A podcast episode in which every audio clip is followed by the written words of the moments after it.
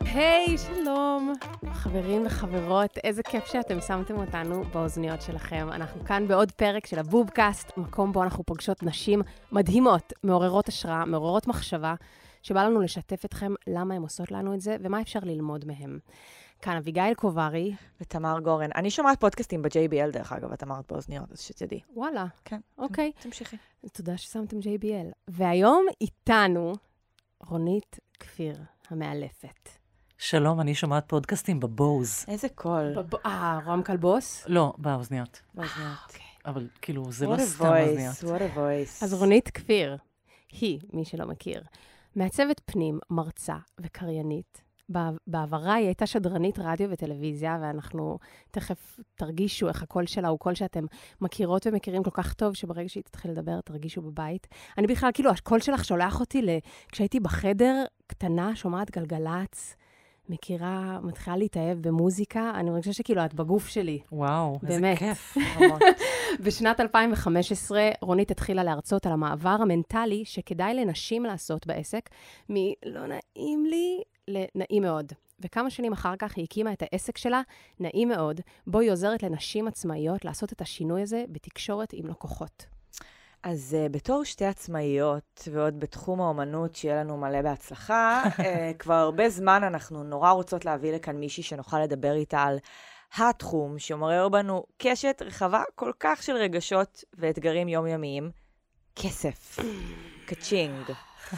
כל כך הרבה רעש וחרדות זה מעלה בנו, כאילו זו גזירת גורל להרגיש שלדבר על כסף זה פשוט לא נעים. אנחנו רוצות לשנות את זה, אנחנו רוצות להפיג את המועקה. והבאנו לכאן את רונית שעברה דבר או שניים בכל מיני תחומים, ומדברת באמת מניסיון של שנים, ומוכיחה לנו שזה זה אפשרי, אפשר, אפשר לעבור מלא נעים לי לנעים נעים מאוד. נעים מאוד. זה סלוגן כל כך טוב, שאפשר פשוט להגיד אותו איזה... אני מסכימה איתך, ארבעים ואין פעם. לי, אין את מתה על סלוגנים. אני מתה על סלוגנים, ואין לי שום, שום זיכרון של איך, איך, זה נדמה לי שזה קרה במקלחת, אבל אין לי שום זיכרון של מתי הבריק לי הסלוגן הזה של ההרצאה. ואני מתאפקת כבר כמה שנים לא להגיד, טוב, זה רק בגלל שיש לי כזה סלוגן מוצלח להרצאה, אבל לא, זה לא רק בגלל זה. לא רק בגלל זה. כן. אז מה נשמע? מה שלומך? אה, שלומי מצוין, ממש נחמד לי להיות כאן. אה, לצד נשים אה, באמת מעוררות השראה, זה כאילו הכי קלישאה, אבל הנשים שהערכתן כאן לפניי, זה לכבוד גדול להיות באותה רשימה של, שלהן. אמ, ותמיד נחמד לי, אני מרגישה כמו דוגמנית על כשאני מתארחת לפודקאסט, כי כאילו אני, את יודעת, פשוט יש לך את הקול הכי יפה בעולם. בדיוק, אז אה, נורא כיף לי, תמיד. אמ, וכן, זה נושא, זה חתיכת נושא, גם אני מתמודדת עם זה כל הזמן, אולי בגלל זה בכלל אני עושה את מה שאני עושה. זה בדיוק מה ש... כאילו, באמת זאת השאלה הראשונה שאמרנו, בוא נתחיל איתה. את שנים מתעסקת בדבר הזה. מה כאילו המסקנה שלך לגבי המסקנה, והיא יכולה להיות מאוד רחבה גם, למה כסף כל כך מביך אותנו? וואה. אה, למה כסף כל כך מביך אותנו? תראי, קודם כל, הוא לא את כולם מביך. נכון, אני חולה על אנשים שכסף לא מביך אותם. אבל לא, באמת? אני לא... לא, תראי, כשאת, כשאת uh, נכנסת ל, uh, ל... לא יודעת מה, לסופר ומשלמת על מילקי, אז הכסף לא מביך אותך. לא כתוב מביך אף מחיר. אחד בסיפור, כן. הוא לא מביך אף, לא, לא חשוב מביך אף אחד בסיפור, כן. נכון? את, uh, כתוב כן. עליו מחיר, את משלמת אותו. כן. כסף יותר מביך אותנו כשאנחנו רוצות לבקש אותו, כשאנחנו צריכות אותו, או כשאנחנו רוצ- רוצות אותו, אולי, זה מביך לפעמים לרצות. כסף, כל החברה, זה נורא מחורבן, אבל כל העולם הזה קצת בנוי על כסף. money makes the world go round, אין, אין מה לעשות. כסף ו, וסקס, אני חושבת, או כאילו...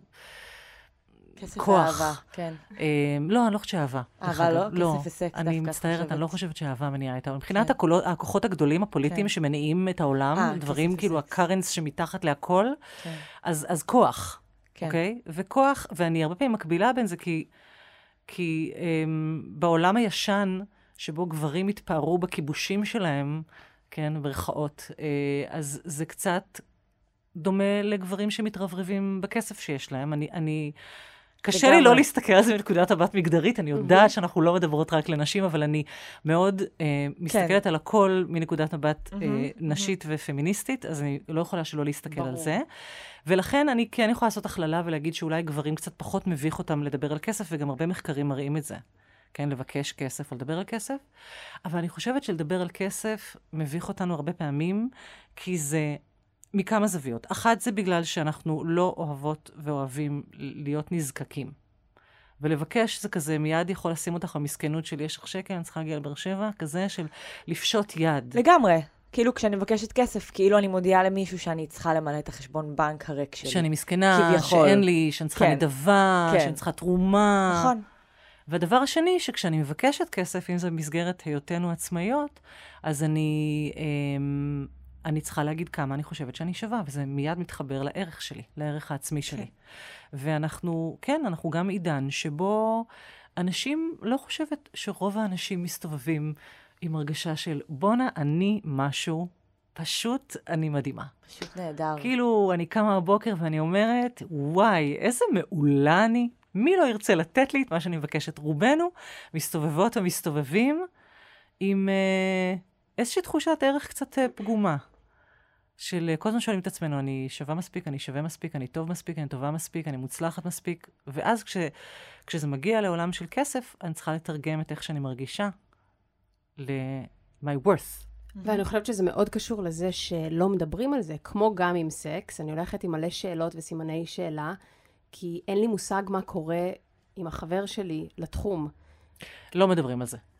אני עוצרת רגע, כאילו, אני, אני, בכלל- אני כאילו כל הזמן, אני פונה פשוט בגוף שלי לתמר, ואני כל הזמן צריכה להסתכל ימינה בשביל אביגל. הנה, אז אני זזה אז רגע. אתם רואות? זה נורא חשוב ה setting. אז נכון. רגע, גם אני אזיז. נכון. נעשה ככה. או, עכשיו תראו, אתם שניכם, אני לא צריכה לעשות ככה. מעולה. רגע, אני לאן? את בסדר, רק מקווה ככה. שזה לא אני יהיה... בסדר. אני כל הזמן פתאום קולטת שאני צריכה להחליט למי אני. מסתכלת. זה בסדר גמור. עוד. אף פעם לא התראיינתי אצל שתיים. צמד. אבל כן. אני לא נעלבת כשאת מסתכלת את תמר. אל תדאגי. זה שאמרת את זה, כן. כבר אומר שאני, כבר אני עכשיו ב- בסרטים. לא, כי זה נראה לי מה. שאנשים חושבים. שאולי, אה, שיט, זה- הפניתי את המבט. כן. זה קטע. אוקיי, תודה. איך זה עכשיו? זה בסדר. עדיין צריכה לעשות ככה, אבל אני... אני אבל זה רק עם הראש. אוקיי. אה, אז מה שאלתן? אז אני חושבת אז אמרת שזה שלא מדברים. להבין מה הערך שלי, כי אין לי מושג מה קורה בתחום, מה, מה, איפה בכלל נכון. אני נמצאת על הציר. נכון. מה נחשב הרבה, מה נחשב קצת, מה נחשב ולא רק כאילו... אצל עצמאים ועצמאיות, כאילו גם בשכירים ושכירות, אף אחד לא כן. ממש יודע. כאילו, היה עכשיו את הדיון הזה שהיכה גלים בקבוצת עוברות ושוות. נכון. נכון. בוא נד- אמ, בוא נספר עליו רגע. אוקיי. אני אספר עליו? כן. אז יש קבוצה שנקראת עוברות ושוות. היו בה, לדעתי, 30 ומשהו אלף אה, נשים, שהמטרה שלה היא אה, לדבר על כסף, בעיקר בנקודה פיננסית. כלומר, איפה להשקיע, מה כדאי לעשות, מה המשמעות של ריבית, מה המשמעות של משכנתה, לא יודעת מה, כאלה דברים, מושגים בסיסיים, או בכלל דיבור, ולהפוך את הדיבור על פיננסים אצל נשים למשהו יותר אה, מקובל. ו- ויותר נגיש, ו- ושאנחנו נוכל, אה, לא נצטרך לצאת החוצה ולהתבייש שאנחנו, אוי, אני לא מבינה כלום בכסף, ואני מטפל בכל הדברים האלה, אלא לדבר. אה, ואז מישהי, ממש אה, מין, אה, את יודעת, ילדה תמה ובאמת צעירה, שלא מרוויחה גם הרבה, באיזשהו, באחת העבודות הראשונות שלה, פשוט פרסמה פוסט שאמרה, שאלה לאמיצות בלבד, כמה, במה את עובדת וכמה את מרוויחה, או כמה את מרוויחה. ונשים, כדרכנו אגב, שאנחנו די משתפות, גם דברים שאולי לא מדברות עליהם, אה, התחילו לענות.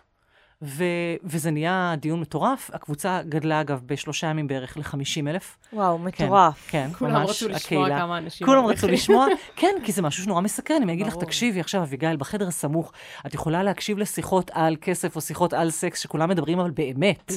אז זה יהיה שיחה שנורא כיף לצוטט לה. את חושבת שזה... שזה לא מגניב שנשים אה, שיתפו עם זה פעולה? אה, זה מגניב מאוד, אבל אני חושבת שזה לא קשור בהכרח לנשים. דווקא פה זה לא כך מגדרי, כלומר, אולי זה כן קשור לזה שאנחנו אה, כן יוצרות אינטימיות הרבה יותר מהר מגברים, משתפות, ואני חושבת שזה חלק כן. מזה קשור גם לפגיעות וללשתף קשיים. כלומר, כשאני, נגיד, הפכתי לאימא, אני נדהמתי כאילו המהירות שבה אני מסוגלת, את יודעת, אני עומדת ליד כן. המלפפונים בסופר, ועומדת לידי אישה, והיא אומרת לי משהו לתינוק, ואנחנו כמעט עוד שנייה נתחיל להגיד שיו, איזה קשה זה, ואני אני, בא לי למות, ולא כן, יודעת, אנחנו כאילו, אוהבות. ממש, כאילו כן. בשנייה אנחנו יכולות אה, להיות מאוד פתוחות. במילים ש- אחרות, בעצם השאלה שלי זה האם את בעד השקיפות הזאת. אני בעד השקיפות הזאת בכלל. תמיד, אני, כש, כשדברים מוסתרים, תמיד מעניין אותי מי מסתיר את זה ולמה.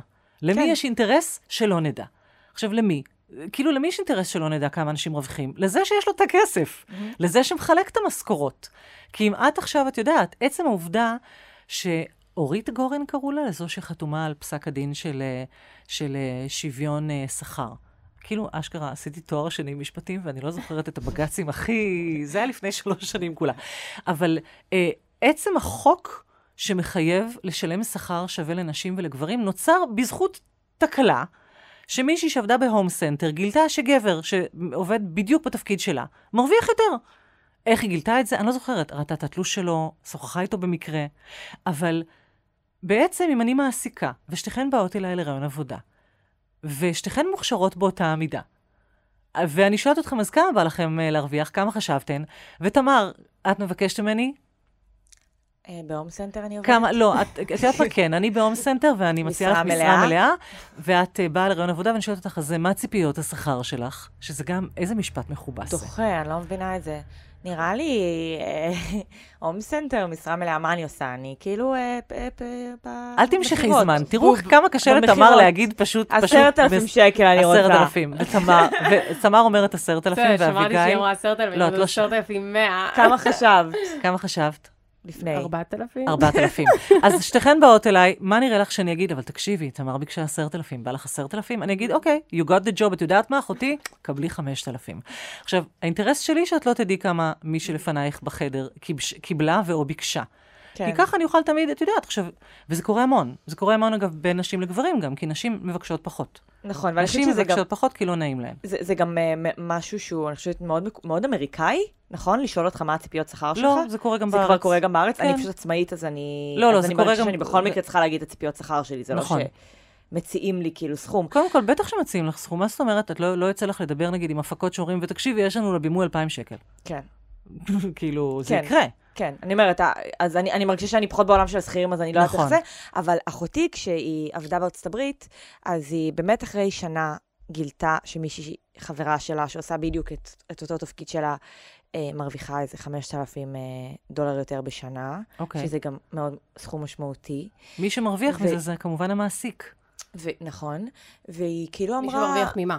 מזה שאחותה עובדת ב-5,000 דולר אה, פחות. כן. תחשבי שהיה צריך להשוות כן. לכולם את השכר, הוא היה צריך לשלם הרבה יותר כסף. והיא אמרה, כאילו, אני, אני מרגישה שאני פשוט בן אדם פחות אסרטיבי, וכאילו, ואני, ואני באמת, כאילו, מחזיקה מעצמי פחות, והיא מחזיקה מעצמה יותר. סביר להניח שזה שזה נכון. מחזיר אותי לזה שאנחנו, כאילו, כאילו, כסף כפילוסופיה וכאילו, כ...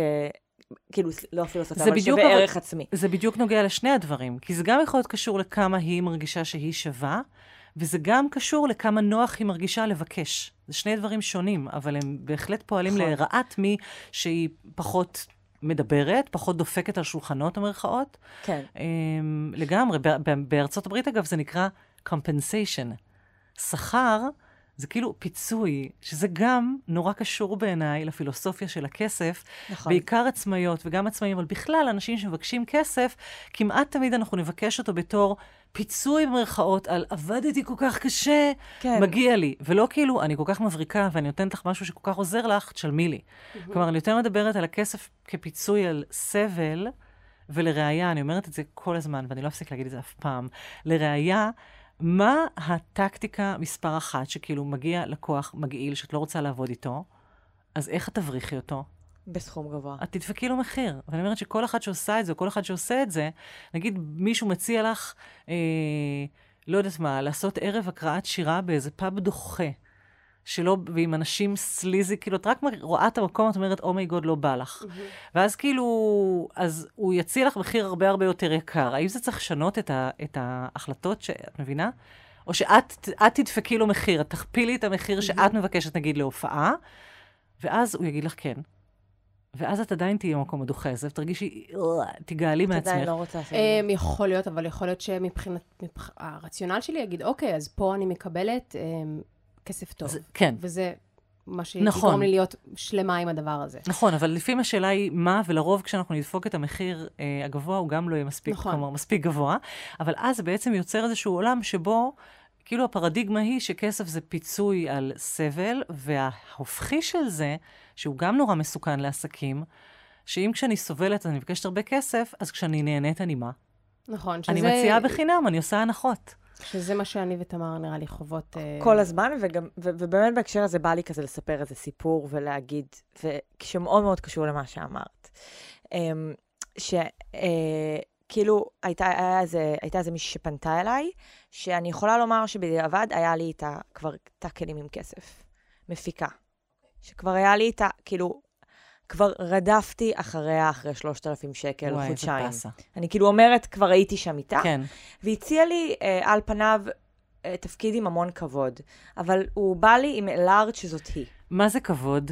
מה זה תפקידי המון כבוד? אוקיי, כי הנה, תראי אני איך קשר אגיד. נקשר, לכ- איך נכון. כסף נקשר לכבוד. אה, זה כאילו לא, היא לא הציעה לי הרבה כסף, היא הציעה לי, אה, היא היא המון חיברה כבוד. לי, היא המון כמובן- כבוד. היא אני כמובן- ארכוש לך המון. כבוד, תמר. כמובן, כמובן שהמשפט היה, ואני אגיד אותו במילים האלה, זה פרויקט מאוד אומנותי, אז את יודעת, זה לא כאן, אה, אין כאן הרבה כסף. כי ברגע שאומרים אמנות, זה סותר כסף. במאית ראשית של סדרת רשת, סבבה? אוקיי. זה משהו שעוד לא עשיתי גם. אוקיי.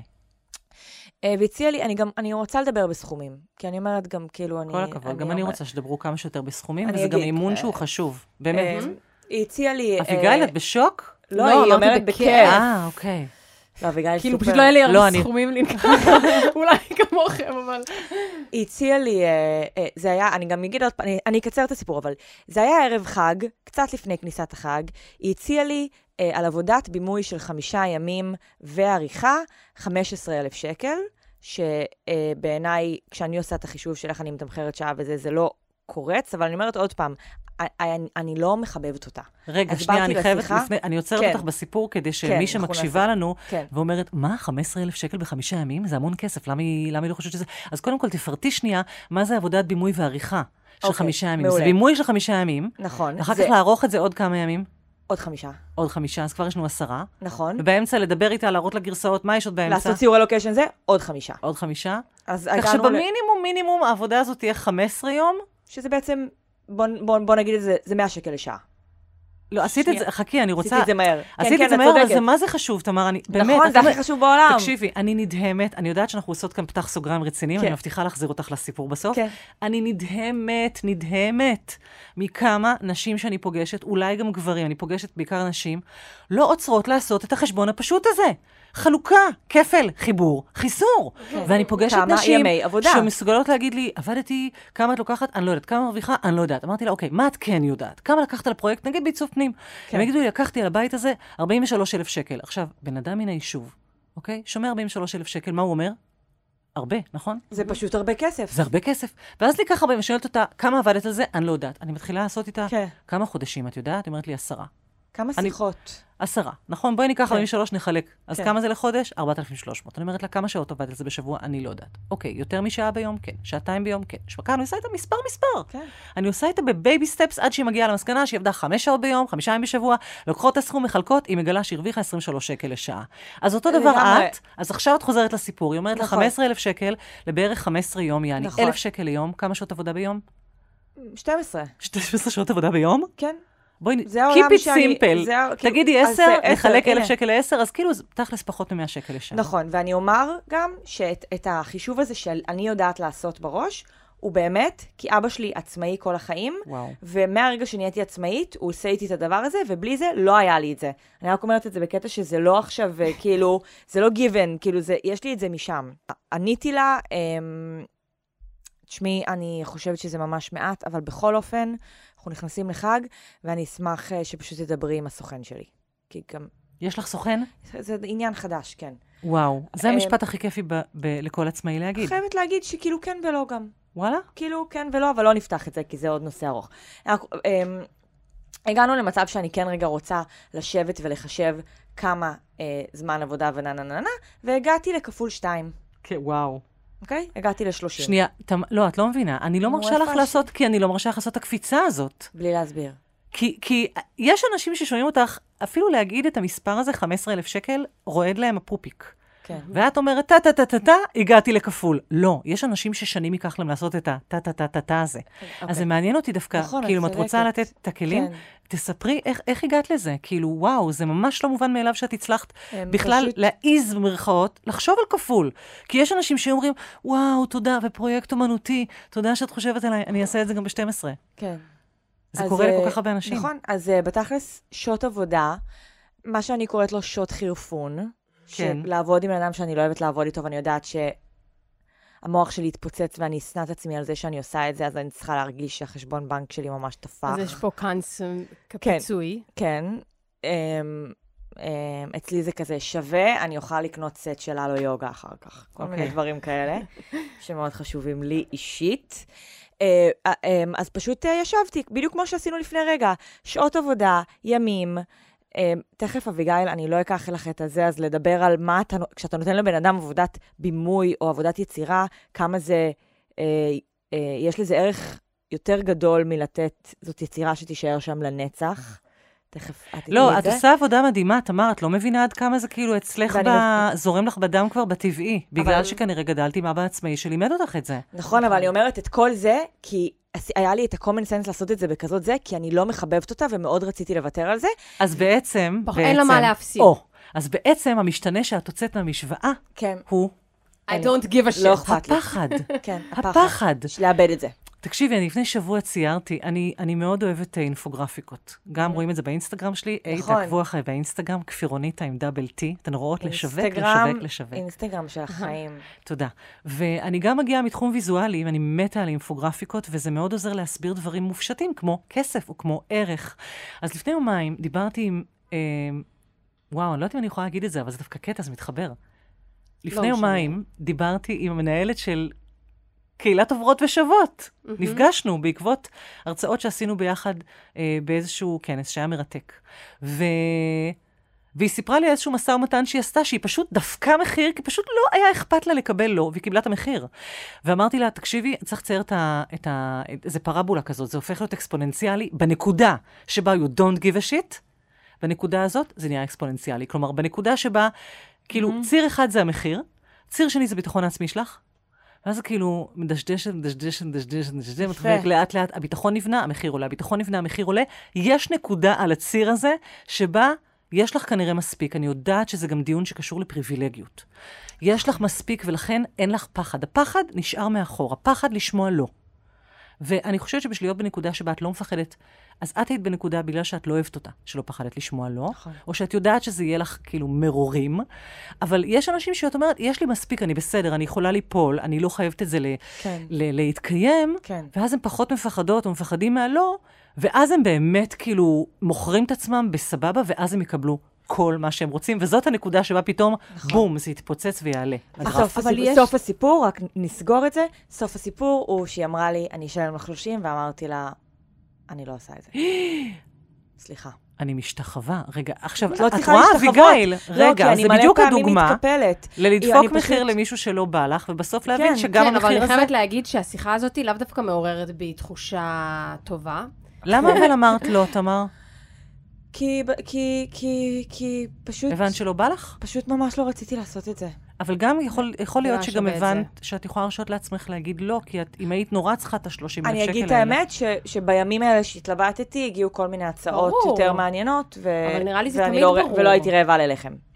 ה- ה- מה שאת מתארת בכזה matter of fact על תהליך התמחור שאת עברת עם עצמך, והתהליך הבירור שאת עברת עם עצמך, תמר, אני אומרת לך, אני פוגשת מאות נשים, באות אליי פגישות ייעוץ אחת על אחת, אני בנבחי נשמתן, זה כל כך לא מובן מאליו מה שאת עשית. אפילו החישוב הכאילו הגיוני, אני אומרת שבשביל אישה, גבר, לא יודעת מה, עצמאי, לפעמים לפתוח את המחברת, לקחת, יש לי, עשיתי מחברת כזאת שקוראים לה סיפורים ומספרים. צד אחד שלה זה סיפורים עם שורות, איך לא הבאתי לכם? יש לי באוטו.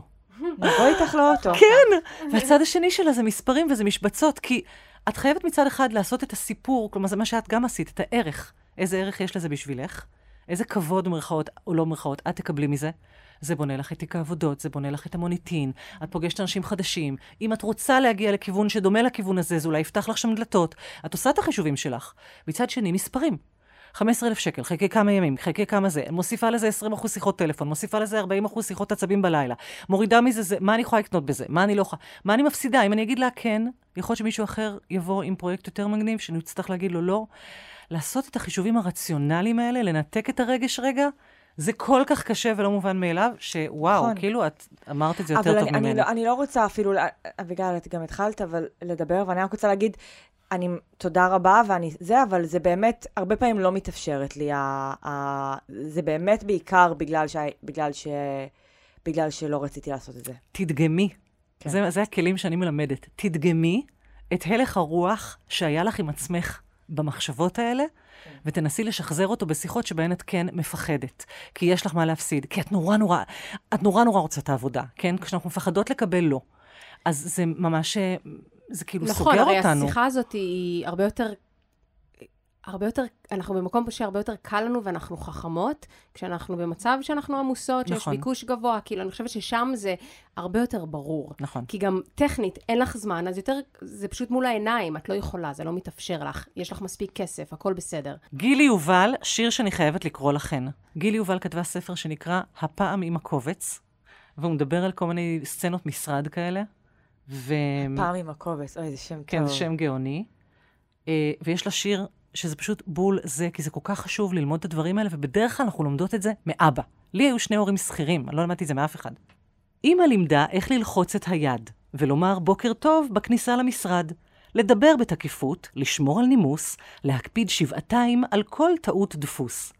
אבא לימד שלא חשוב מה, לפני שחותמים, מבקשים מקדמה. טאדאם! והשיר הזה נקרא חינוך. גילי יובל, מהספר הפעם עם הקובץ. זה לא בול הסיפור שלך? זה בול הסיפור שלי. אולי זה גם בול אימא שלך. זה מזכיר גם מאוד את אימא שלי. אבל אני גם באמת מבקשת מקדמה. בבקשה. וזה הדבר, עכשיו, זה, זה לא, תקשיבי, אני גדלתי אצל שני הורים שכירים. יש לי חברה טובה שיש לה משרד לא רחוק מכאן ביפו, שהיא עצמאית המון שנים, יש לה משרד לעיצוב גרפי. אבא שלה היה כל השנים עצמאי, היה לו, הוא היה איש עסקים. היא ממש למדה ממנו איך להתנהל עם כסף. המודל שלה, כלומר, כשיש לך אבא שמלמד אותך את זה, ואין מה לעשות, זה לרוב עדיין אבא שילמד אותך את זה, ועדיין רוב אה, העסקים יהיו שייכים לגברים, אז את לומדת כנראה התנהלות אחרת. זה, איזה מתנה זה. אני למדתי מאימא שלי להיות פמיניסטית, אבל לבקש כסף לא למדתי מאף אחד, למדתי מהסוכנת שלי. שאת חושבת שזה לא כיף להגיד call my agent או talk to my agent, אבל אני, אני בכלל את הפוקוס שלי על הדבר הזה, למדתי מהפער העצום שקלטתי שיש בין לתת הצעת מחיר לקריינות, שזה להיכנס לאולפן, לבוא ולהגיד, אה, סופר בוס, כן? וללכת ולקבל על זה אלפי שקלים. שאת זה עשתה בשבילי ורד, הסוכנת שלי. פשוט נמאס לי לדבר על כסף, נמאס לי לדבר עם מפיקות ששאלו אותי כמה אני רוצה ואני לא יודעת, וגמגמתי. נמאס לי לרדוף אחרי משרדי פרסום שנים עד שהם שילמו לי, ולקחתי סוכנת. אבל זה לא קצת אה, סתירה פנימית? למה? כי, כי את לא אה, שואפת להרגיש בנוח אם לדבר על כסף? לא, זה מה שקרה. קודם הייתי קריינית, והייתה לי סוכנת, ואז נהייתי מעצבת פנים עצמאית. וכל לקוחה ולקוח שהגיע, הייתי צריכה לבד לגמגם מולם כמה אני רוצה ומה אני זה. ופתאום עשיתי שני, היו לי שני כובעים, שבאחד הכסף לא נגע בי בכלל, מישהי אחרת טיפלה בזה, mm-hmm. ובשני קלטתי כמה זה קשה. שזה, אני מרגישה, מייצר איזו תופעה של good cup, bad cup. אני נגיד מול מוזיקאים אחרים, שאם אני רוצה כזה לארח מישהו גדול, הרבה פעמים יש להם מנהלים. ואני מרגישה שכאילו אני יכולה לדבר איתם עד מחר, הכל כיף, צחוקים, בטח, אני רוצה נ... בום, 25,000 שקל. דופקת מחיר. נכון. ואני מרגישה שזה עוד יותר מייצר את הבור הזה של אנשים שלא מצליחים uh, לדבר וואלה. על כסף. מדהימה. וגם...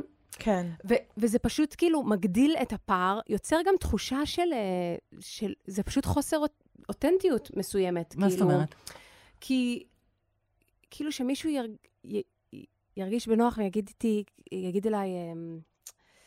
שהוא ישמח לעשות איתי שיתוף פעולה אומנותי, והכל טוב, והכל טוב, והכל טוב, והוא לא מסוגל פשוט להגיד, שמעי, אבל... האומן עצמו? האומן עצמו. וכשזה מגיע לכסף, הוא ישלח אותך כן, לדבר עם מישהו אחר. כן, וזה מייצר עוד יותר את הדיכוטומיה הזאת בין אומנות לכסף, לאני לא רוצה לדבר נכון, על זה, נכון. מישהו אחר יעשה נכון. את העבודה בשבילי, לגמרי. ואני, כאילו, מצד אחד, סתם, אני שואפת לזה שיהיה לי מנהלת ושהיא תעזור לי, אבל יש בי גם איזו התנגדות פנימית, כי אני מרגישה שאני רוצה להיות מסוגלת לדבר על זה, אני לא רוצה שזה יביך אותי, אני לא רוצה להיות כזה, אה, אני רק נוגעת באומנות, וכאילו, אל תלכלכו את הזה, לא. בדיוק, כאילו, כאילו כסף זה מלוכלך, וכאילו כן, כסף אז, סותר אומנות. כן, אז יש לי את הקונפליקט הזה לגבי מנהלים, mm-hmm. זה משהו שרציתי להגיד, וגם, אני רוצה שנדבר גם על תמחור. כן. כי באמת, אמ, כאילו, איך בכלל ניגשים למקום הזה? כי כשמדברים איתי על זה שהמחיר לאט לאט עולה ככל שאני עמוסה מדי, או שלא בא לי גם לעבוד על זה, ברגע שהנה, אני אדפוק למחיר, mm-hmm. לי זה עושה כזה קווץ', כי אני אומרת, מה, אז אין משמעות לכלום, אז אין משמעות לתמחור שלי, אז אין, עכשיו, אני מבינה שבאמת כסף זה, נכון, אין גם... משמעות בכסף, זה כי... כאילו נזיל, אבל נכון. עדיין זה כזה חורה לי, כי אני אומרת, חייב להיות איזשהו מחיר, שזה המחיר בגדול. לא, אין, אין, אין. נכון, אין. אם, אם את, את יודעת, תגשי כאן למוסך לידך, נצא החוצה ונלך למוסך, איך הוא מתמחר? מה יותר פשוט מזה? יש את המחיר של החלפים, ויש את המחיר של העבודה.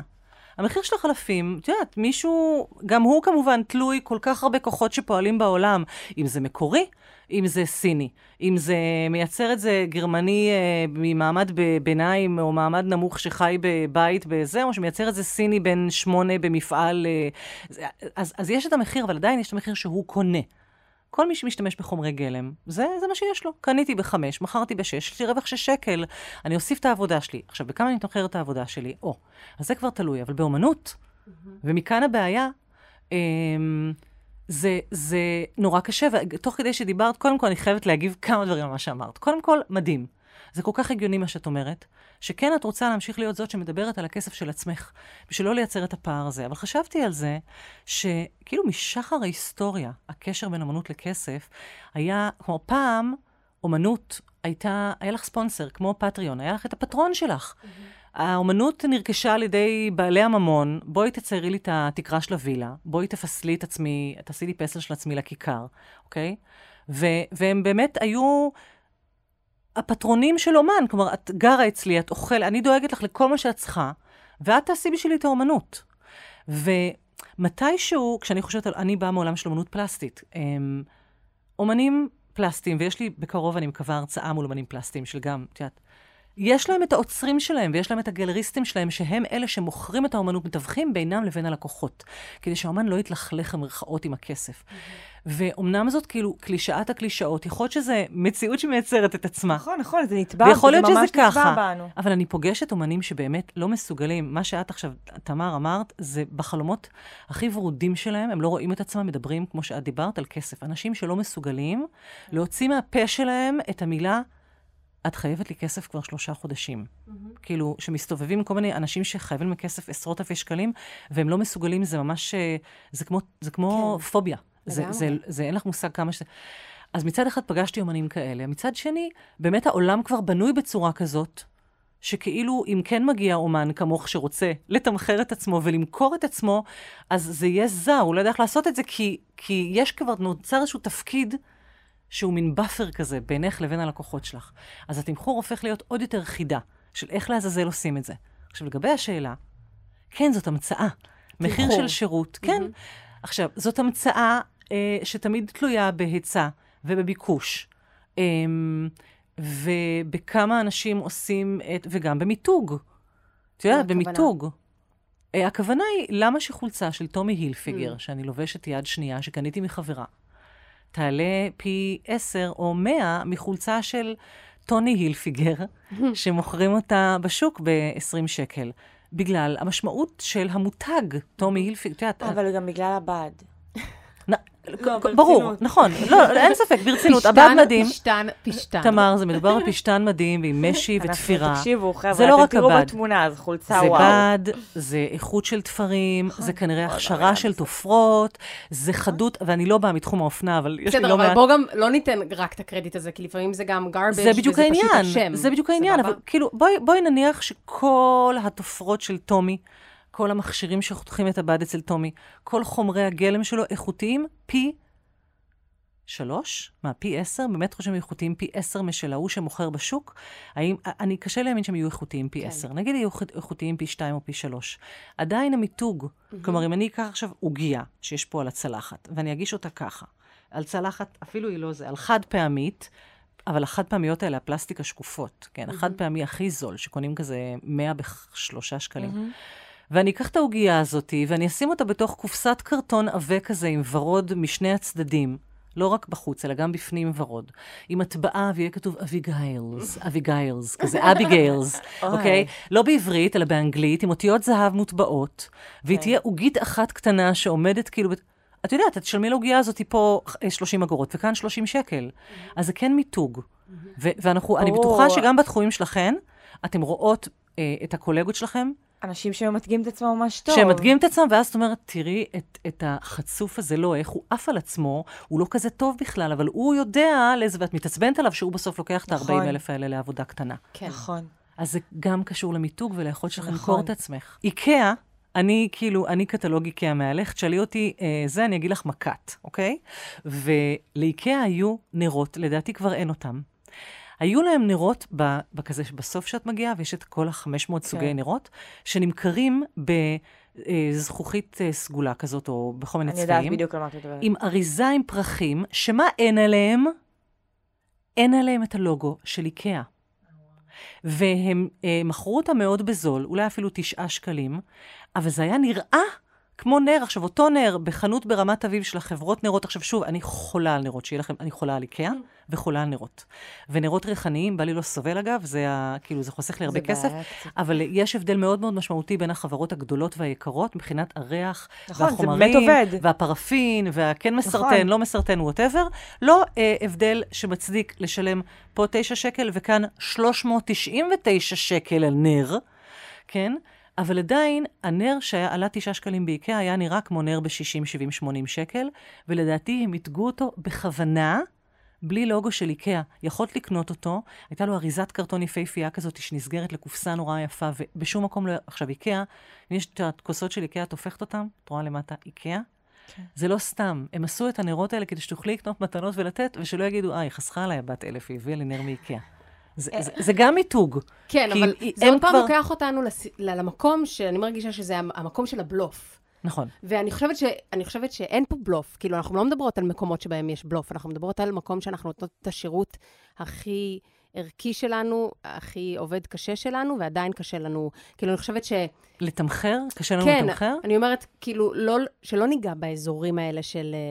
אוקיי, איך את עושה את השטיקים האלה בשביל למתג את הצורך של זה? אנחנו מדברות אבל- על מצב ש... אבל אם היה מצב כזה, שאין בלוף, שיש באמת משהו קונקרטי שאנחנו באות לתמחר, מה היה מונע מתמר לפתוח את מחירון הבמאיות הגדול, ל- לראות כמה עולה יום צילום, להכפיל בחמש, להוסיף את ה-whatever ולתת מחיר, קצ'ינג, יש לה את הכל מוכן.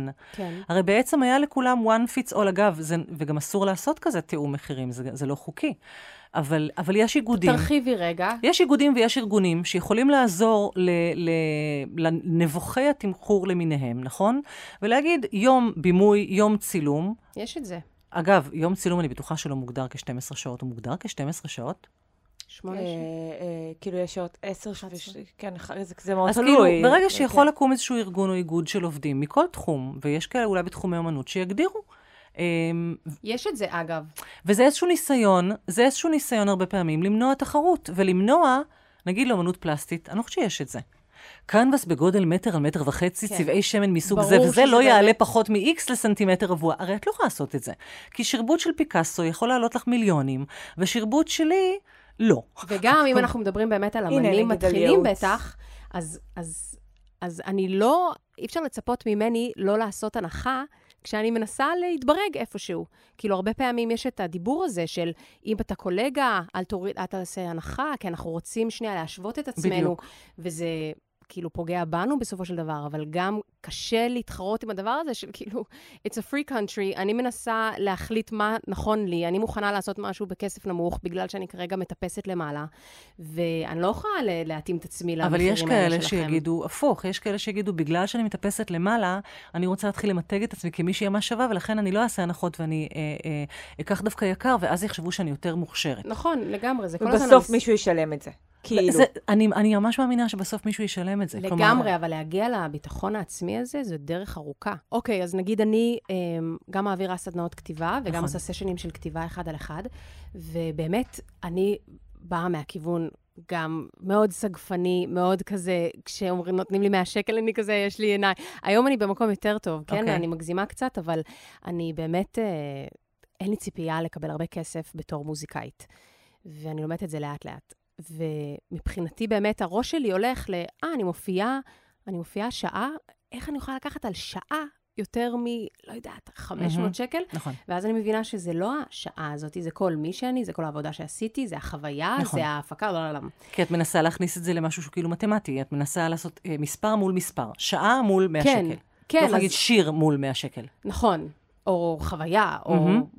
נכון. מה זה אומר לתת... אבל זה, זה נכון שתמחור שעתי יכול לדפוק אותנו הרבה פעמים, כי זה באמת לא שעה מה שאת נותנת. נכון, וכשנגיד אני עושה סשן אה, אחד על אחד אה, של כתיבה, אז אה, יש לי מישהי שעכשיו אולי תהיה המנהלת שלי והיא עוזרת לי, ואמרתי לה כמה אני לוקחת לפגישה מבחינתי, סתם אפילו, אוקיי, מאה ש... אני יכול... כאילו, הרפרנס שלי זה כזה כמה שילמתי לחוג גיטרה כשהייתי בתיכון, המורה לקח 120 שקל וזה היה יקר, אז 120 שקל לשעה, וכשישבתי עם ה...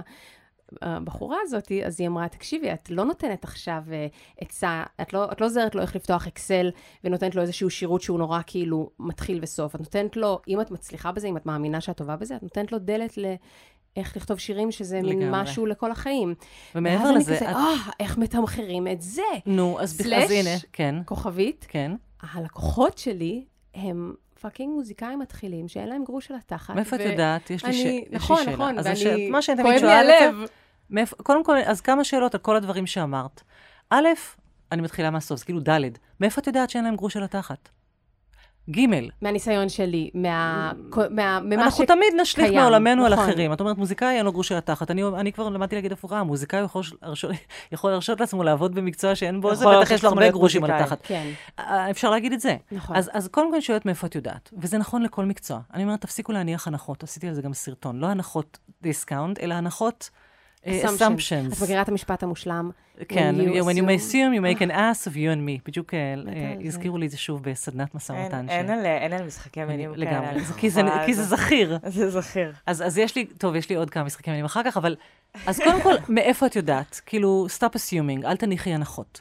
דבר, ש, אה, זה היה ד'. ג', זה, מה זה העסק שלך בכלל? כמה כסף יש ללקוח שלך? כאילו, מי את לגמרי. שתחליטי בשביל בן אדם שבא אלייך, כמה כסף הוא רוצה להוציא אלייך? אמפתיה. לא, לא, הנה, את קושרת כסף עם רחמים. נכון, כאילו... להיות טובה זה לא לקחת הרבה. אה, לא רק להיות צודקת, טובה, אני רק. רוצה לעזור למוזיקאי המתחיל הזה. אבל זה. נכון, למה נקשרת- למה נקשרת אליו? לא, כאילו, זה למה לא את- אליו ספציפית, אני פשוט לא, כאילו... עזבי רגע למה כן, הקשרת. יודעת כמה זה קשה. עזבי את ה... בכלל תעזבו את הלמה. למה היא שאלה שאני משתדלת, מה זה להתרחק ממנה גם כשאנשים באים אליי לשיחות ייעוץ, אבל למה? תמשיכי, רונית, זה היה פשוט אבל- מצוין, אז אני פשוט התרגשתי. תודה. אז אני אגיד לך כזה דבר. אני שאלתי אותך, למה את בכלל חושבת שזה העסק שלך להחליט בשבילו כמה הוא רוצה להוציא עלייך? ואת אומרת לי, כי אני חשה אמפתיה.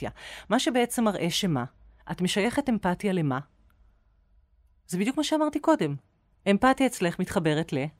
לעשות מחיר ממש לעשות נמוך. מחיר זול. כלומר, אה, ומה זה אומר עלייך שאת לוקחת מחיר במרכאות, אני אומרת? למה במרכאות? כי אין באמת דבר כזה מחיר גבוה. נכון. אין באמת דבר כזה מחיר גבוה. מישהי תגיד לי, באמת? קנית טומי הילפיגר ב-250 שקלים? זה זיל הזול. לא יודע, כאילו, אנחנו לא יודעות, נכון? נכון. אז, אז אם ל- לעשות הנחה זה להיות אמפתית, אז מה זה אומר לקחת מחיר גבוה? זה אומר להיות חסרת לב מרשעת, גרידי ביץ'. לגמרי. אוקיי. אז מושחתת. הנה, אז גם אצלך, כאילו, המנגנון הזה, הוא קיים כמעט אצל כולם. ברור, גם אצלי. וכשאת אומרת, "מ, 100 שקל, אני קוראת לזה, וזה, שאלתי את הביטוי הזה, את המטאפורה הנהדרת הזאת, ממישהי שבאה אליי לשיחת ייעוץ וכתבה לי במייל, שהיא נלחמת עם תקרת הזכוכית הפנימית שלה. וזו המטאפורה שאני משתמשת בה כל הזמן. לכל אחת מאיתנו יש תקרת זכוכית פנימית. את שילמת 100 שקל כשהיית נערה על שיעורי גיטרה, בשבילך זה מה שזה שווה, וכל דבר מעל לזה זה כאילו וואו. ואת אומרת, אני לא יודעת כמה לקחת על ייעוץ לכתיבת שירים. אז אני אגיד לך, היית פעם אצל פסיכולוג או פסיכולוגית, מאמן או מאמנת? כן. היית משלמת לפסיכולוג 100 שקל לשעה? לא. למה? כי הוא למד כן, שבע שנים אין פסיכולוגים. כאלה. מי, מי אמר שבע שנים? תמר? זה מה שאת ענית? כן. לא, אז אל תתערבי רגע, אז עכשיו אביגיל. מעולמה המנטלי. לא, אני יודעת... את היית הולכת לפסיכולוג שאומר, יואו, תקשיבי, אביגיל, פסיכולוגית מדהימה יש לי, לוקחת, כמה היא לוקחת? 100 שקל לשעה. היא אומרת לך, אה, כן, לוקחת אה, 100 שקל לשעה, אבל אני רואה שאת מוזיקאית, אין לך, אני אעשה לך הנחה, אני אתן לך את זה ב-90. כן. היית באה אליי? לא. לא. למה? נכון, נכון. לא, לא, אל תגידי נכון, תגידי. תגידי, תגידי. נו, אה, זה בסדר, יש קונצנזוס, יודע- יודעים שפסיכולוגים it's a given, פסיכולוגים לוקחים הרבה כסף. כמה? לא, שנייה, אני מנסה אה, לגמול אותך 300 מלדבר בהרבה ל-400. כסף. או, יפה, בין 300 ל-400. אז זאת אומרת, פסיכולוג שמכבד את עצמו, אפרופו כבוד. פסיכולוג טוב, פסיכולוג שיצא לו מוניטין, פסיכולוג שיש לו ניסיון, פסיכולוג שאת מוכנה לשים את נפשך השברירית בידיו או בידיה, ייקח בין 300 ל-400 שקל. כן. פסיכולוג שייקח פחות יהיה חשוד בעינייך. סבבה, אבל זה גם, מין, זה קרה, זה נהיה. אני בטוחה אוקיי, שלא אבל- יודעת, במקומות אחרים זה 500 שקל. כשאת ו- עוזרת לי לכתוב שיר, כן. את לא עוזרת לי לפחות כמו שעה של פסיכולוג? אה, יש דמיון. לא, כי יש- כן, נכון, יש אם אנחנו כן מאוד... ננתח רגע את השעתי. מהמם. אז בן אדם, בייביסיטר, שהוא עושה מקצוע שלא צריך שום הכשרה כאילו, כך זה נתפס לפחות, כן? שזה הכי... זה הזיה. שזה הכי, כן. אה, קח את התינוקת שלי וזהו, ביי, הלכתי אני לסרט. זוכרת שכשהיו מנסים להוריד אותי במחיר בבייביסיטר, מה שחשבתי, הייתי בת 21, אמרתי, אתה באמת מנסה להוריד אותי? כאילו, במחיר, שאני אשנא אותך ולהשאיר אותי אחר כך עם הילדים שלך? תמר גורן, את יכולה מבחינתי להתחיל לא, לעבור, כן, להתחיל תמר להעביר סדנאות אני כסף. מרגישה- לא, די, זה לא נכון, אני הכי גם, יש לי מלא כישלונות, בסוף הפודקאסט. הזה אני מציעה לך, אה, מציעה לך עבודה. אגב, אגב, משחקי מילים, אני. יום אחד יהיו לי שגרירוניות. הופה, כשאני ארצה להתרחב, אז יהיה עירונית ושגרירונית. וואו. אז את שגרירונית לגמרי. שגרירוני. ו- ואביגיל, תצמדי אליה. דרדסית. לא, את עוד יש לך ללמוד, אבל זה בסדר. כאילו, זה לא נכון, אנחנו- היא גם יודעת רגע, בזה. יש לי עוד משהו. כן, אבל רגע. אני רק אמרתי. על המחיר השעתי, אז יש את המקצועות שכאילו כל אחד יכול לעשות. ראיתם את הסדרה המייגעת לטעמי, Maid, היא הכי יפה בנטפליקס? בעולם, די, רוני, אני גם לא. מצליחה להמריא. זה לא משנה, לא הכי ניכנס יפה לשם. בעולם, אבל כן, מה אכפת נכון. לי שהיא הכי יפה בעולם? היא יפהפייה. אני ראיתי את הקליפ שלה לקנזו 50 פעם, so what? הסדרה לא, הזאת, לא שהיא יפה, שהסדרה הסדרה? מהממת. אנחנו נדבר על יפה. זה בפודקאסט נדבר על זה המשך. אחר כך, כן. אין אימהות כאלה, תמר. אוקיי? זה מה שיש לי להגיד לך. אין אימהות כאלה. אה, אני לא אימא. אוקיי, אל תעשו לי ספוילר, תמשיכי. כן. אוקיי, אז אמ, אם את הולכת לנקות בתים, ואת לא צריכה הכשרה מוקדמת, את תקחי על זה איזשהו שכר מינימום, נכון? ויהיה את החוק שיגן עלייך. כן. אגב, בכלל לא דיברנו על חוק ועל מנגנונים של המדינה שאמורים כן. להסדיר את הדברים האלה, להגן על הדברים האלה וכולי. אבל ככל שאת תהיי יותר ויותר מומחית בתחום שלך, אז כן יש שכר ש... את יודעת, תגידו, יש עורך דין אחד שלוקח 1,200 שקל לשעה, תגידי, בואנה, הוא בטח תותח. אוקיי? למה? כי באמת יכול להיות שעורך דין הזה יצא רגע מלא סקול, גמר בית ספר למשפט, אפילו לא. כמו בסדרה המטומטמת הזאת, נו. אני כל הזמן בסדרות עכשיו רצות לי בראש. הסדרה הזאת של ההוא שלא למד אה, זה, נו, הסדרה סוץ, בקיצור. סוץ. סוץ. חולה על סוץ. אוקיי. זה מצחיק אותי. אה, אוקיי, יהיה לנו הרבה מה לדבר על סדרות טלוויזיה. שם- בפרק שם ההמשך. אני לא יכולה להיות שגרירונית. אז בסוץ, נגיד אפילו עורך דין שלא גמר בית ספר למשפטים, אבל הוא בא ויש לו מספיק חוצפה בשביל להגיד על עצמו, אני תותח, אני לוקח אלף שקל לשעה. עכשיו, אם הוא באמת כלום, אם הוא מתחזה, אם הוא חרא עורך דין, מה יקרה? יתגלה. זה יתגלה מתישהו, נכון? מהמם, יגידו, אל תלכו אליו, הוא, he's a fraud. מהמם. אל תלכו אליו, הוא, הוא יעשה לכם נזק. ולא יבואו לקוחות. ואם הוא אחלה עורך דין, אז זה יקרה. כלומר, אני מאמינה שגם מסעדות יד זה כל כך, וזה שוב קשור קצת למיתוג. אז, אז כן, נגיד שבעולם, ואני ממש מראה, אפרופו גרפים, אני מראה את זה בהרצאות שלי ובקורסים שלי, יש לי כאלה גרפים שמראים שלכאורה, ותיקה לעומת צעירה, יש לי גרף גבוה של הוותיקה שמרוויחה הרבה, לעומת הצעירה שמרוויחה פחות. מומחית לעומת, אה, לעומת אה, סטאג'רית, סבבה? אבל בפועל, מה שעושה את ההבדל זה לא החלק התחתון שהוא זהה של המיומנות המקצועית, אלא באמת כמה נעים לך לדבר על, לדבר על עצמך, לדבר על כסף, לבקש את מה שמגיע לך. אין ספק שאם את תעשי חרא עבודה, בסוף את יודעת, שוב, אנחנו היינו רוצות להאמין שבעולם שהוא הוגן, אז מי שעושה אחר העבודה לא תקבל הרבה כסף. אבל בכל תחום, בטח בתחומי האומנות, שאין באמת דרך למדוד. למדוד ולהגיד, היא אומנית טובה. הוא מוזיקאי מעולה. נכון. ואפרופו, בעולם האומנות, אני חושבת יותר, ותקנו אותי אם אני טועה, כי אני לא נוטה לעשות הכללות על אומנ... עולמות ועל מקצועות. אבל דווקא בעולם האומנות, שבו הערך הוא דבר כל כך חמקמק, וכל כך תלוי מבקרים, ותלוי דעת קהל, הפערים בין האומן הממוצע, your average, כאילו מוזיקאי, תפרן, אה, אומן שגר בעליית גג דולפת בפריז או מאה ה-19, לבין ביונסה, היא אומנית, לבין טרנטינו, הוא במאי. כאילו, אלה שמצליחים בתחום הזה, מצליחים בצורה שהיא פשוט, היא, היא, היא כמעט על-אנושית, זה נכון. יחסית לכל תחום אחר אני בעולם, גם מבחינת מאוד- כמות נכון. הכסף. אני גם מאוד לא אבל מה- אוהבת את מה- מה הדיבור, כאילו. התחתונה? שגם, למה ניסית שגם פה, בתחום הזה, יש כאילו, אה, אה, רוב האנשים, יהיה לך איזשהו רוב כזה שהוא אולי מרוויח פחות, ויהיה את אלה שמצליחים, שמרוויחים כאילו בוכטות, לעומת מקצועות אחרים באמצע, שאולי כן ניתן למדוד אותם, ושל מתכנתים, שיהיה לך מתכנת בחברת הייטק בינונית, עם עבודה לא כל כך סקסית בקריית גת, שירוויח פחות עם מתכנת בנמל תל אביב, בחברה יותר סקסית, באותה, פחות או יותר אותה עבודה. או, את מבינה? אז, אז לפעמים אני מרגישה שדווקא כשכל כך הרבה מהכסף כן נסב על, אה, על ה... שם. על השם, על, על, על איפה ימתגו אותך, איפה ימקמו אותך בעולם האמנות. את יודעת, מספיק שיהיה איזה מבקר אחד שירומם אותך לאיזושהי דרגה, ופתאום יפתחו לך דלתות, ויש כל כך הרבה סרטים שמדברים על זה. על, אה, על אה, לחשוף את, הס, את הסקאם, כאילו לחשוף את ה... אה, בגדי המלך החדשים כזה, כן, שהמלך כאילו אני. אגיד, לא, לא, לא נעים לי, אבל יש את כל הסיפור WeWork, את כל ה... כן. את כל האדם נוימן הזה, שכאילו, של כאילו... אני מתה לעשות מחקר, סרט. שכאילו, האם באמת אה, אנשים יפים, נגיד, מצליחים להרוויח יותר כסף, כי הם פשוט, כאילו, וואו, הם אולי מסתובבים יותר ביטחון, כן, אה, ברעיונות עבודה, הם שנייה, יודעים... בוא, בוא נדבר על זה שיש בעולם כיום איזה, אה, ברגע זה, איזה 400 איש, שעל סמך זה שהם יודעים לדבר וללחוץ את היד יפה ונראים בצורה מסוימת, מגייסים מיליארדי מהמם, דולרים. נכון. כאילו, הדבר הזה מתרחש כל הזמן. נכון, זה כבר נהיה סמך- עבודה. כאילו, כן.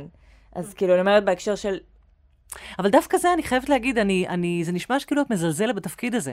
וזה חתיכת תפקיד לא שצריך אליו מיומנות, חבל על. הזמן. אני מעריצה אנשים כאלה, אני מעריצה אנשים שיודעים לגייס קשר, כסף. לספר סיפור, נכון. לעשות תחקיר, גיוס כספים זאת עבודה, אני יכולה להגיד לך, אני בוועד מנהל של עמותה שנקראת נשים בתמונה, של פסטיבל סרטי הנשים לשעבר ברחובות, עכשיו זה הופך להיות פסטיבל סרטי הנשים בירושלים. אה. באמת תהיתי איפה הוא נעלם. אז uh, הוא, הוא, אגב, קם מיוזמה של, של אישה אחת, כן. שקראה את התחת משך שנים בשביל לגייס כסף, וגיוס כספים זאת עבודה של שעות על גבי שעות על גבי ימים על גבי ימים על גבי חודשים, כאילו בסוף של לקבל איזה אלפיים זה מיומנות, זה. ממש. כן. אז בואו נדבר על זה שזה כאילו... קיים המקום הזה שאת אומרת, אה, אני באה בחינם, ברור. הנה, הנה, עכשיו אנחנו בפודקאסט. נכון. ברור, זה, זה ברור שאנחנו לא משלמות לאורחות שלנו, שאנחנו לא עושות מזה כסף. ש... זה... סליחה, רגע, שנייה. למה זה לא... למה את אמרת, זה ברור שהאורחות שלנו לא משלמות לנו? זה גם מודל. מה זאת אומרת? זאת אומרת, יכול להיות שיום אחד יהיה לך כזה פודקאסט שאורחים יציעו לך כסף כדי להתארח בו. לא, אבל? אני רוצה גם רגע להגיד משהו, אביגיל, על זה שאמרת כזה בכזה קלות, זה ברור שאנחנו לא מרוויחות כסף, זאת לא השאיפה. מהפודקאסט? סתם, בקטע של כן. הפ- הפודקאסט עצמו לא עושה כסף, הוא יכול לעשות כסף עם פרסומות, או, או בתופעות לוואי של זה שאני ואת נ... הוא סוג של יהיה לנו שיווק. חשיפה. נכון. נכון, אבל הדבר תוכן עצמו, שאתן יוצרות ושמות כמו בעולם. ראיון ברדיו, כמו כן. אייטם בעיתון, כמו הזמן שאת מקדישה לדברים כאלה, זה נורא, זה הקונסנזוס, לא. זה שאין בזה כסף. לא, ממש לא. אה, אז קודם כל, תני לי לספר לך. כן. קודם כל, בואי נבדיל, יש כאן שלושה דברים שונים. דבר ראשון, יכול להיות שתגידו לי, הפודקאסט זה תחביב. אנחנו פשוט רוצות לעשות את זה, אנחנו נהנות לעשות את זה, ואנחנו לעולם לא נרצה לעשות ממנו שקל, כי זה מה שלעד יפריד בין תחביב לבין כל דבר אחר, כל פרנסה או הכנסה אחרת. זה תחביב. דבר שני, את יכולה להגיד הפודקאסט, וזה גם לי, או הרבה מאוד אנשים אחרים שיש להם פודקאסטים, הפודקאסט הוא עוד ערוץ שיווקי. מה זה שיווק? זה לא אומר לצעוק, תקנו ממני, תקנו ממני, אני מעולה. בואו, אני אביים לכם קליפ, ובואו, אני אעשה לכם הופעה, או אני אכתוב לכם שיר. פודקאסט זה גם מקום שבו אנשים יותר ויותר שומעים את השם אביגיל קוברי ותמר גורן, טה-טה-טה-טם, וכאילו, ו- ואין לדעת, אין, וזה מקסים, אני חולה על זה. זה מה שאני עושה כל הזמן. אני כל הזמן יוצרת תכנים לעולם, והם יוצרים אדוות, ואין לדעת מי יגיע אליי יום אחד ואיך. אוקיי? אז זה הדבר השני שיכול להיות שהוא הפודקאסט. אבל הדבר השלישי, שכל כך הרבה היום מהתקשורת, היא תקשורת שהיא לחלוטין פרסומות. כלומר, התקשורת הכתובה, סליחה, עיתונים. תוכן... זה, זה כן. ב, כאילו, זה לא שונה מהפרסומות ב, בערוץ 2 בפריים טיים שעולות הון. אז כשיש לך עיתון שקוראים אותו המון אנשים, מודעה בעיתון תעלה הרבה מאוד כסף. בסדר, לא, אני מדברת עכשיו, אנחנו מזמינות את הטאלנט רונית כפיר.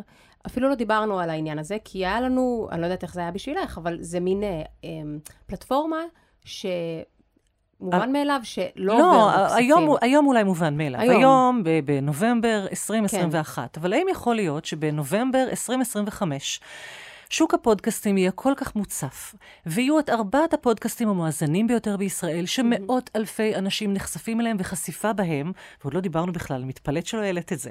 חשיפה. אביגיל, חשיפה. שאת אמרת, הרי ברור שאני אסכים לעבוד בחינם, ותמר, את דיברת על זה שכאילו, חשיפה. כן? השם שלך יופיע ליד טה-טה-טה-טה, זה חשיפה. אז יום אחד תוכלו להגיד ל- ל- לג'ו, אה, איך, איך אומרים כאילו? רוגן? רוגן. לא, לא ג'ו. פעם לא, ראשונה לא, שהשם שלו עלה פה. התכוונתי ג'ו כאילו פלוני אלמוני. כן. אה.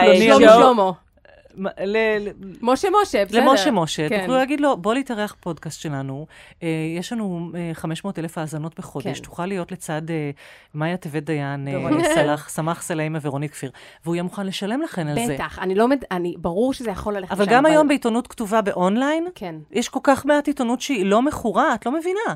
אז אני שואלת אותך, זה הוביל אותי, איך את החלטת שאת באה לפודקאסט הזה בלי כסף? איזה חמודות, איזה אחלה עבודות, שאלה. איזה עבודות את מחליטה?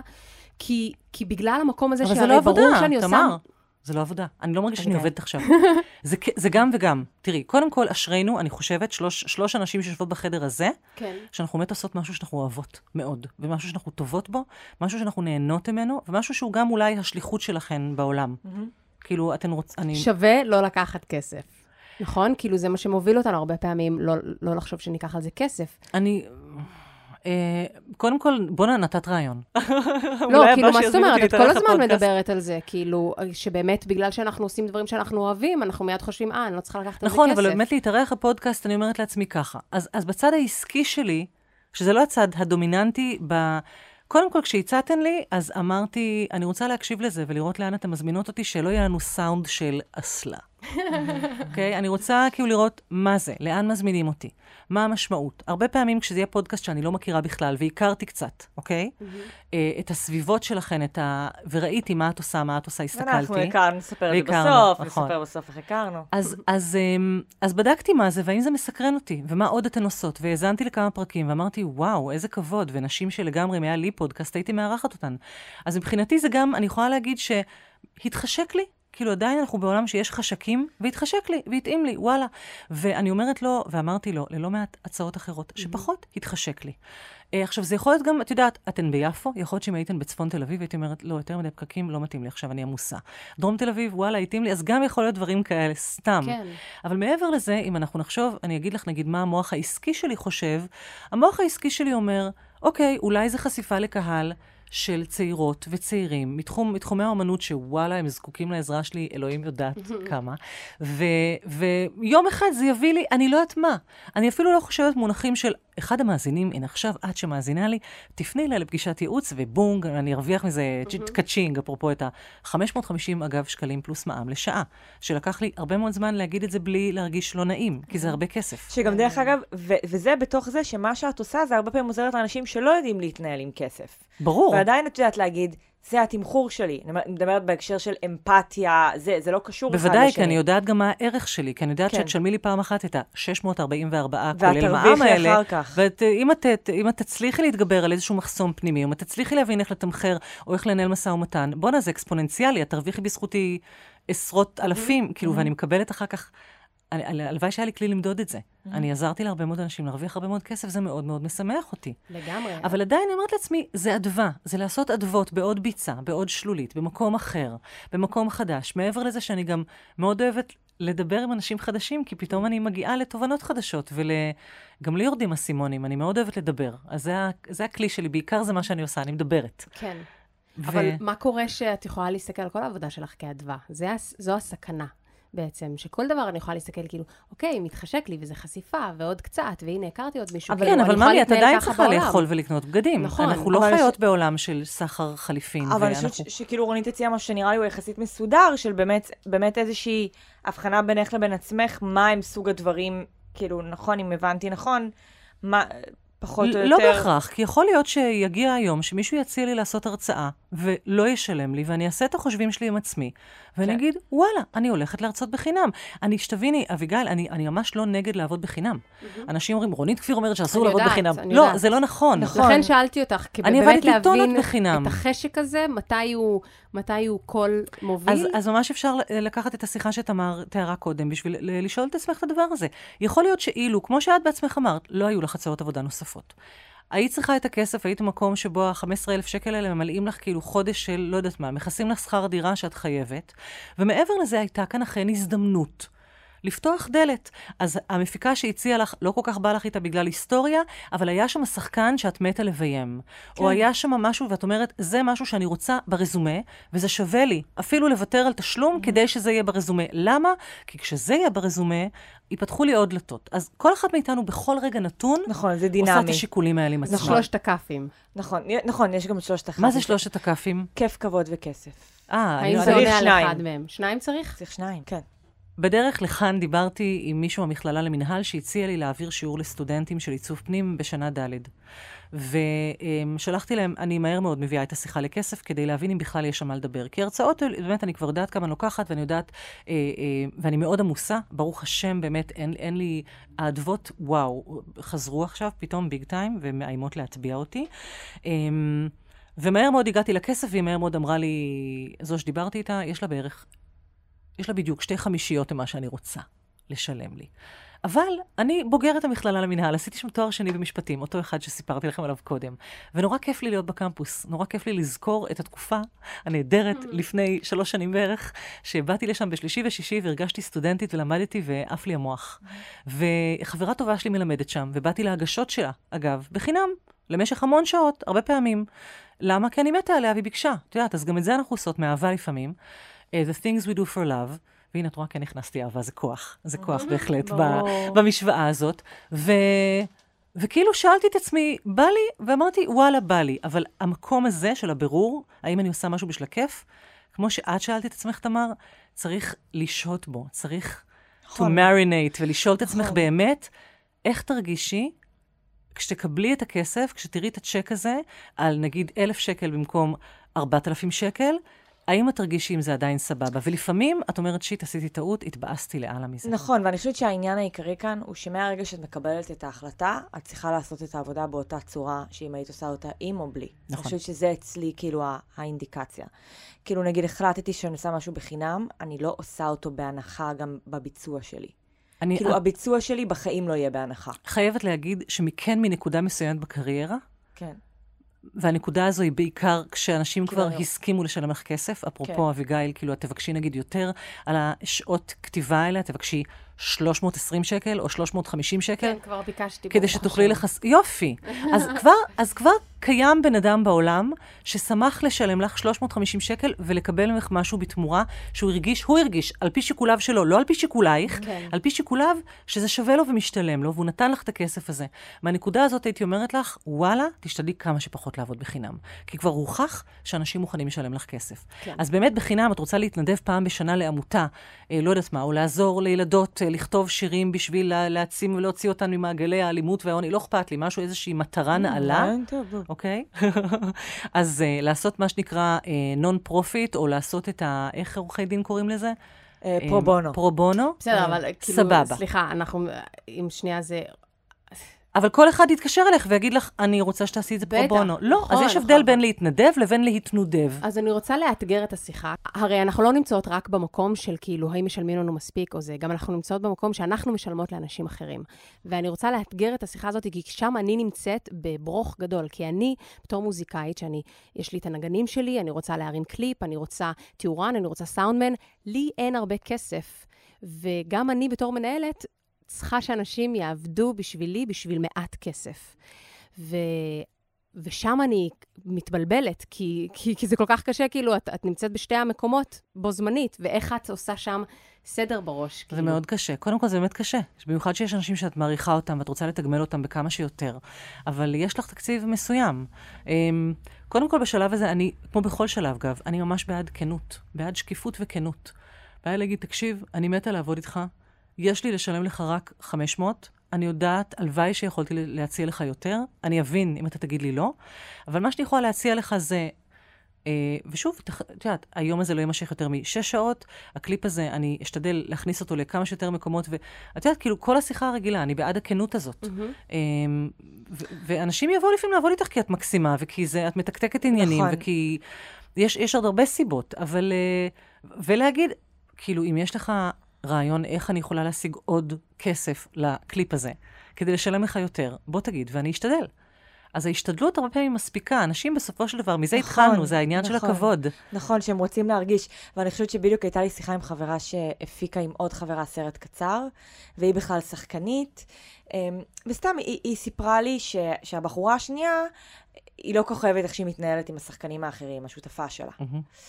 ואמרתי לה, פשוט תסבירי לה שכשאנשים באים, לא, כאילו שהיא כזה לא מפרגנת להם בהסעות נוחות, וכזה כאילו רוצה להתקמצן על אוכל וכל מיני דברים. אז אמרתי לה, פשוט תסבירי לה שכשאתה שחקן גדול ואתה בא מכל הלב, אתה רוצה גם להרגיש mm-hmm. שנותנים לך מכל הלב. שלא מסיעים אותך עכשיו בכל תל אביב לאסוף חמישה אנשים, שלוקחים אותך מהבית בדקה האחרונה, ושכשיש הפסקת אוכל, אז האוכל כיפי וטעים, וכאילו... וגם כאילו, לתאם ציפיות. It doesn't cost much to be a gentleman. נכון, כאילו, נכון. כאילו, or a lady. or כן. a lady. אני עוד פעם אבא. כן, לגמרי, נהדר. אבל כאילו, הדברים הקטנים האלה, הם עושים המון. אני אומרת, אביגיל, בהקשר נכון. של מה שאת אומרת, ואני חושבת שזאת גם הסיבה ש... יש לך אה, נגנים מוכשרים, שכאילו, שעובדים איתך, כי את גם מאוד מכבדת את המקום הזה, ואת משקיעה בהם במקומות הקטנים נכון, שמאוד זה, עוזרים. זה בדיוק העניין הזה של הכבוד, של להגיד, כן. זה שאני משלמת לך מעט כי התקציב שלי מוגבל, לא אומר שכאילו תשתה אצלי מים מהברז. ותאכל אה, בורקסים. אבל מעבר לזה גם תיאום ציפיות, כלומר להגיד, זה מה שאני יכולה לשלם לך, אבל רק שתדע שבהסעות אני משקיעה, וכלומר להגיד איפה את כן אה, משקיעה. ו- ובאמת, זה נורא קשה, אבל אל, אל תקבלי החלטות בשביל אחרים. ברגע שאת באה בכנות ואת אומרת, I did my best, כאילו זה באמת הכי טוב שלי, אני מאוד רוצה. את באה עם הרצון שלך, מונח על מגש בכנות ושקיפות מלאה, ואומרת, אני מאוד רוצה. זה יהיה לי לכבוד, זה יהיה לי, זה, זה יהיה מקסים, אני ממש, אני בטוחה שנהנה. אבל, והייתי רוצה, אבל זה מה שיש.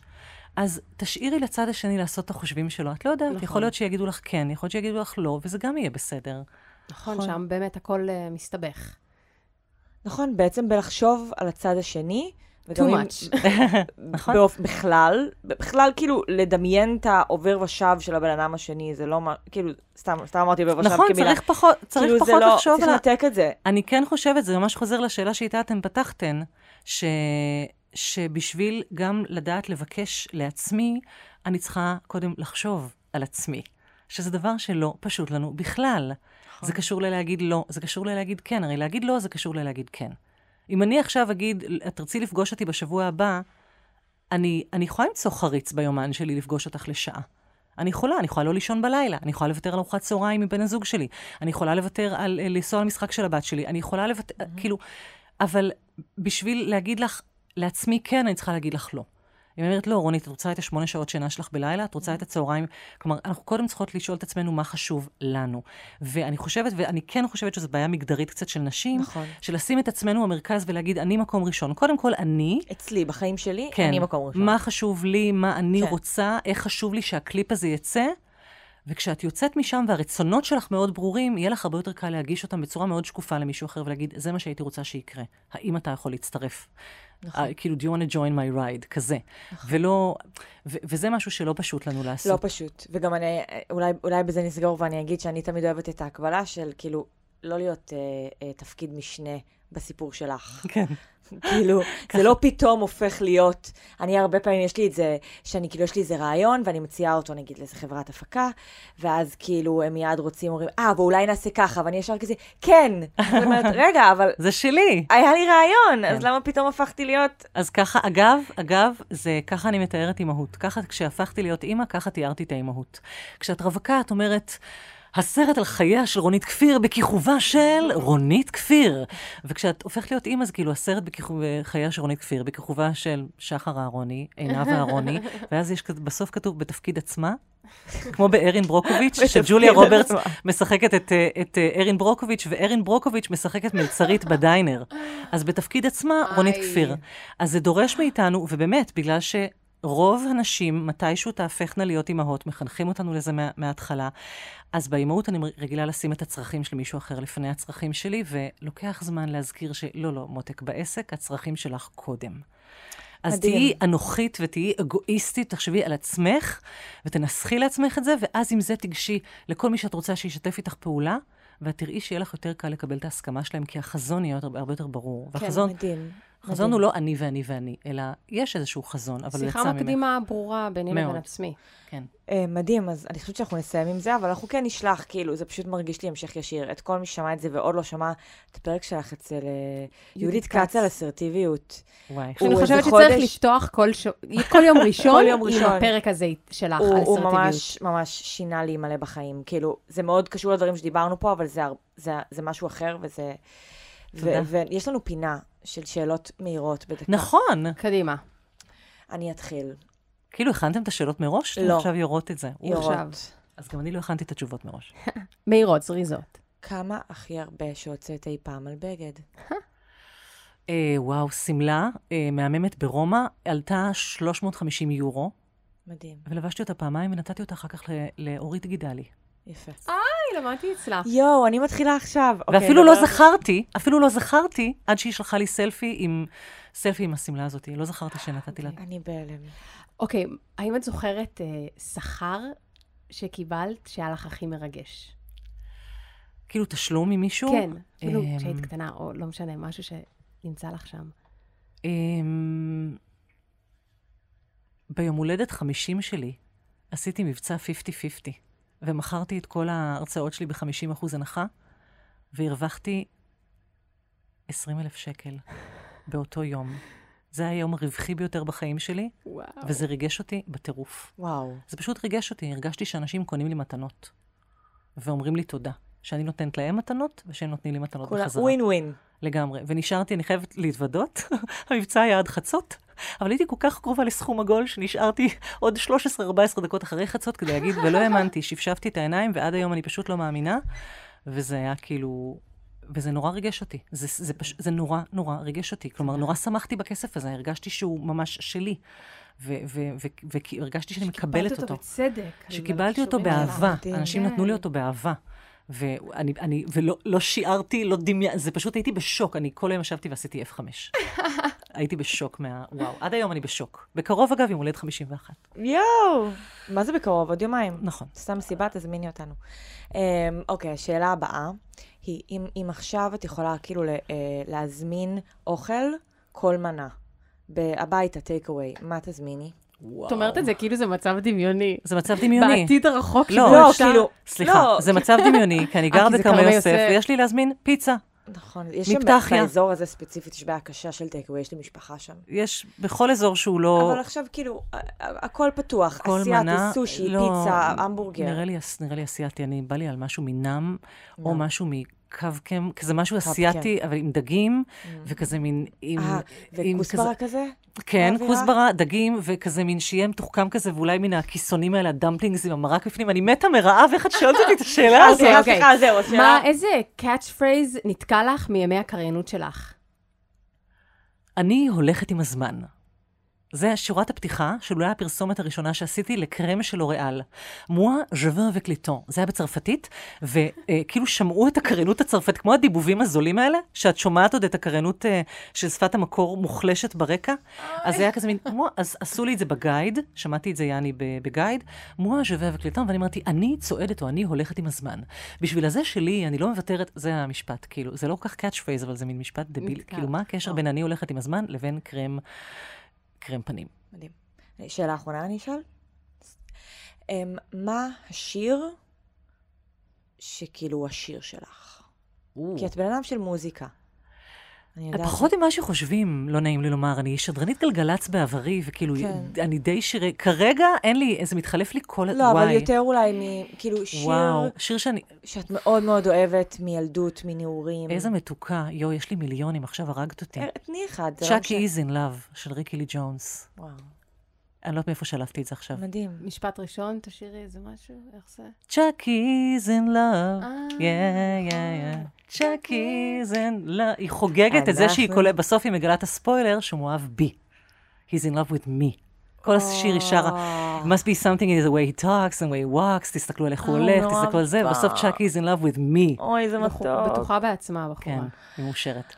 טוב, אנחנו מסיימות, היה כל כך כיף. ממש. וסוחף, ואני מקווה שהפרק הזה יעשה לכם טוב. תשתפו אשלח אותו אתכם לרונית, כן. לכל מה שהיא עושה, כי זה fucking עוזר בטירוף. או יגרום לכם לעצור חמש דקות לפני שאתם אומרים ואומרות כן או לא, לקחת נייר, לקחת עיפרון, לכתוב קצת מספרים, לשאול את עצמכם, לדמיין בעתיד, אני אשמח, אני אתבאס, איך אני ארגיש כשאני אקבל את הכסף הזה, איך אני ארגיש כשאני אראה את העבודה שעשיתי ואת הכסף שלא קיבלתי עליה. חכו שנייה עם זה. בעיקר לא לתת תשובה ברגע ששואלים אתכם. נכון, אגב, אני, אני, אפרופו זה, באמת, זה טיפ מעולה לסיים איתו. הטיפ הכי טוב שלי לאיך להגיד לא, זה, ותאמיני לי, זה מהחיים שלי, זה פשוט להפסיק להגיד כן כל כך מהר. ממש.